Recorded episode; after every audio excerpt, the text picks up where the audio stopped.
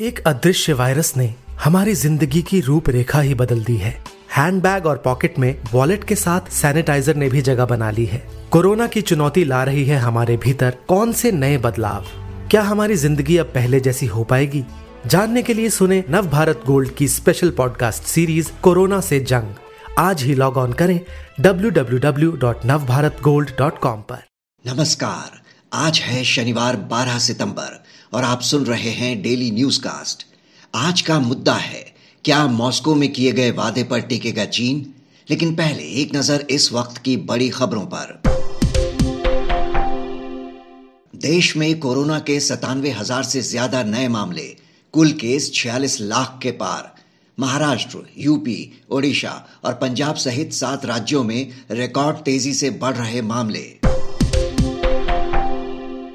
चीन के foreign minister वांग यी ने कहा, सीमा पर तनाव घटाने के उठाए जाएँगे कदम। इस बीच, अरुणाचल प्रदेश से अगवा पाँच भारतीयों को आज भारत को सौंप सकती है चीन सेना। सुप्रीम कोर्ट के रिटायर्ड जज मार्कंडे काटजू ने कहा, अयोध्या मामले में सुप्रीम कोर्ट का फैसला पिछले 50 वर्षों का सबसे शर्मनाक फैसला। नीरव मोदी केस में ब्रिटेन की अदालत में दी गवाही। कहा, भारत में सरेंडर कर चुकी है न्यायपालिका। नीरव केस में नहीं हो पाएगी निष्पक्ष सुनवाई. ड्रग्स मामले में एक्ट्रेस कंगना रनौत की जाँच शुरू। मुंबई पुलिस के एंटी नार्कोटिक सेल ने शुरू की जाँच। कंगना ने कहा, ड्रग्स टेस्ट कराने को तैयार। कांग्रेस संगठन में बड़ा फेरबदल। चुनाव के लिए चिट्ठी लिखने वाले गुलाम नबी आज़ाद को महासचिव पद से हटाया गया। पश्चिम बंगाल सहित दो राज्यों के इंचार्ज बनाए गए जितिन प्रसाद। चुनाव कराने के लिए बनाई गई इलेक्शन अथॉरिटी। संगीतकार ए आर रहमान के खिलाफ मद्रास हाईकोर्ट पहुँचा इनकम टैक्स डिपार्टमेंट। रहमान पर एनजीओ के ज़रिए टैक्स चोरी का लगाया आरोप। कोर्ट ने जारी किया नोटिस।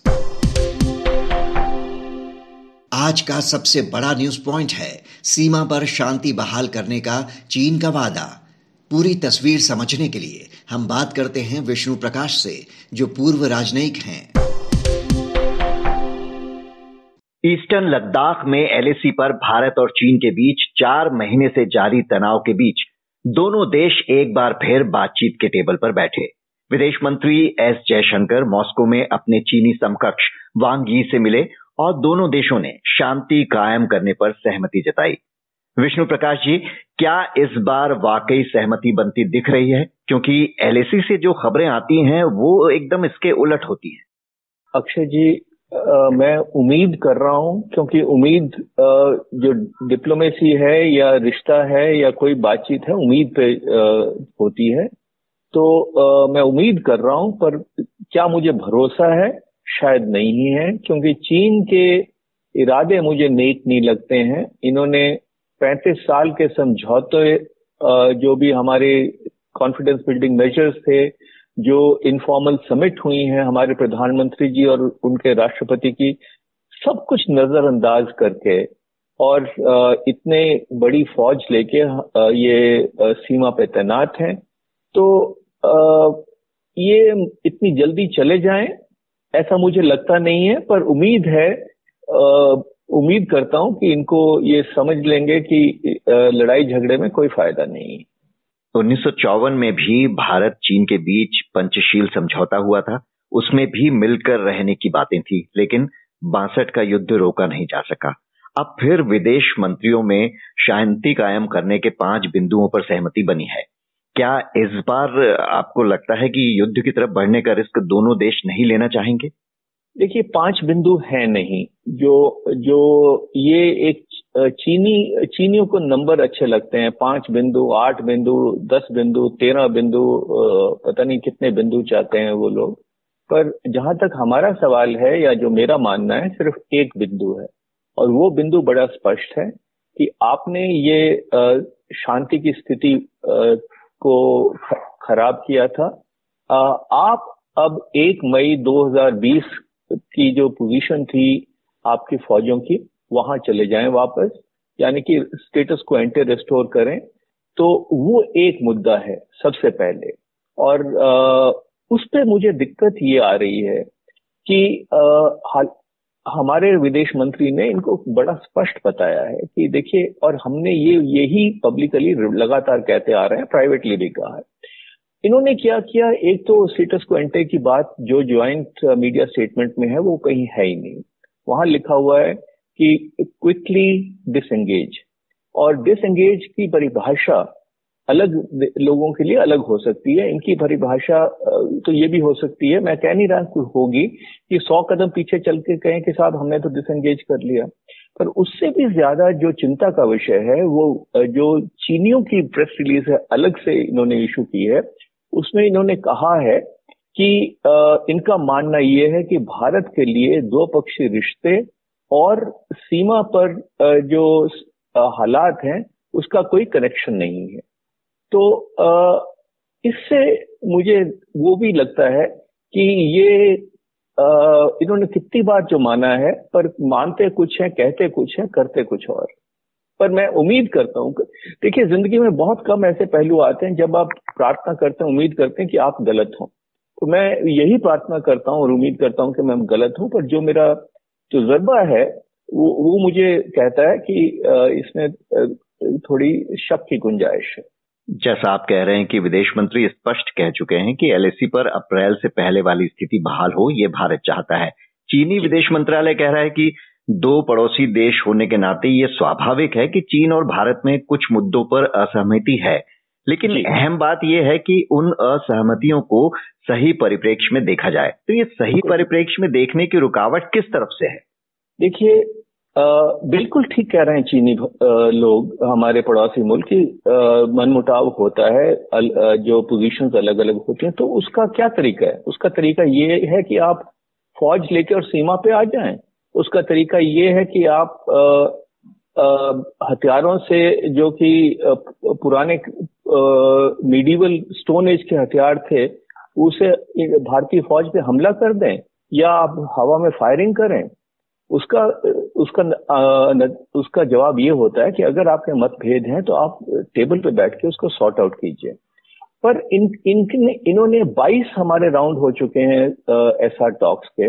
ये तो कहते हैं कि साहब इतिहास का मामला है ये अगले जनरेशन सॉल्व करेंगी और इनका लगातार प्रयत्न ये होता है कि हमारी ज़मीन हथियार लें।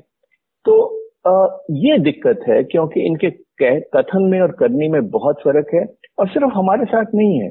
हर एक देश के साथ ये है कि पहले ही वार करते हैं, अटैक करते हैं, उसके बाद दूसरे को दोषी ठहराते हैं। इस बीच भारत और जापान के बीच सैन्य सहयोग का समझौता हुआ है, जिसके तहत दोनों देशों की सेनाएँ एक दूसरे के बेस का इस्तेमाल कर सकेंगी। ऐसे ही समझौते की बात ब्रिटेन और रूस से भी चल रही है और पहले भी हमने कुछ देशों से किए हैं ऐसे समझौते। तो ये भारत और जापान का जो समझौता है, इसके पीछे क्या भारत प्रशांत इलाके में चीन के दबदबा बनाने की कोशिशों पर अंकुश लगाने की रणनीति नज़र आती है। कितना अहम मानते हैं आप ये समझौता? मैं मुझे खुशी इस बात की कि मैं उन्नीस सौ सतानवे से लेकर 2000 तक जापान में पोस्टेड था।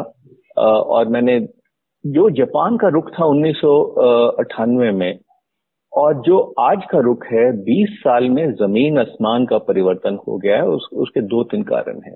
एक तो शीत युद्ध के बाद सारे रिश्ते बदल रहे हैं। दूसरा, भारत और जापान के के जापानियों के बीच में इतनी सिमिलैरिटीज हैं कॉमन इंटरेस्ट हैं कॉमन कंसर्न्स हैं political economic security scientific energy तो हमारा रिश्ता बहुत अच्छा हो गया है। और एक चीज़ और है कि इस वक्त जो मर्ज़ी लोग कहते रहे सिर्फ़ चार देश हैं, बड़े देश जो मेरे हिसाब से। जो कि चीन के खिलाफ आवाज़ उठा रहे हैं और शायद मुश्किल के समय में कुछ करेंगे भी, वो है अमेरिका, फ्रांस, जापान और ऑस्ट्रेलिया। और जापान के साथ हमारे रिश्ते और बाय द वे जापान को भी चीन से यही शिकायत है, जैसी हमारी है कि वो जापान की ज़मीन हड़प की इलाके हड़पना चाहता है। उनकी फौजें उनके नेवल एसेट्स जाके चीनी जापानी मछुआरों को तंग करते हैं। तो उनका जापान के साथ भी वही रुख है। तो ज़ाहिर है कि वो भी एक मामला है और हम दोनों देश हिंद महासागर प्रदेश में इंडो पैसिफिक रीजन में हम महत्वपूर्ण देश है और हमारे लिए हिंद महासागर में शांति, अमन बनाना और उन्नति इस इस प्रदेश की हमारे दोनों देशों के हित में है। जी, फ़िलहाल तो उम्मीद करते हैं कि जो सहमति बनी है दोनों देशों में, चीन उस पर कायम रहे। विष्णु प्रकाश जी, हमसे बात करने के लिए आपका शुक्रिया। अब एक नज़र इतिहास में आज के दिन पर। हैदराबाद के निज़ाम के खिलाफ सैन्य कार्रवाई 1948 में इसी दिन शुरू की गई। स्वतंत्रता सेनानी और रायबरेली सीट से लोकसभा सांसद रहे फिरोज गांधी का 1912 में हुआ था जन्म। हिंदी साहित्यकार रांगे राघव का उन्नीस सौ बासठ में आज ही के दिन हुआ था निधन। बात करते हैं मौसम की। मौसम विभाग के अनुसार आज दिल्ली एनसीआर, यूपी, बिहार, राजस्थान और मध्य प्रदेश में कुछ जगहों पर हल्की बारिश के आसार। केरल, कर्नाटक, गुजरात और पश्चिम बंगाल में कुछ स्थानों पर हो सकती है भारी बारिश। अब बारी सुविचार की। भारत रत्न डॉक्टर भीमराव अंबेडकर ने कहा था, जो धर्म स्वतंत्रता, समानता और भाईचारा सिखाता हो, वही सच्चा धर्म है। तो ये था आज का डेली न्यूज़ कास्ट जिसे आप सुन रहे थे अपने साथी अक्षय शुक्ला के साथ। बने रहिए नवभारत गोल्ड पर। धन्यवाद।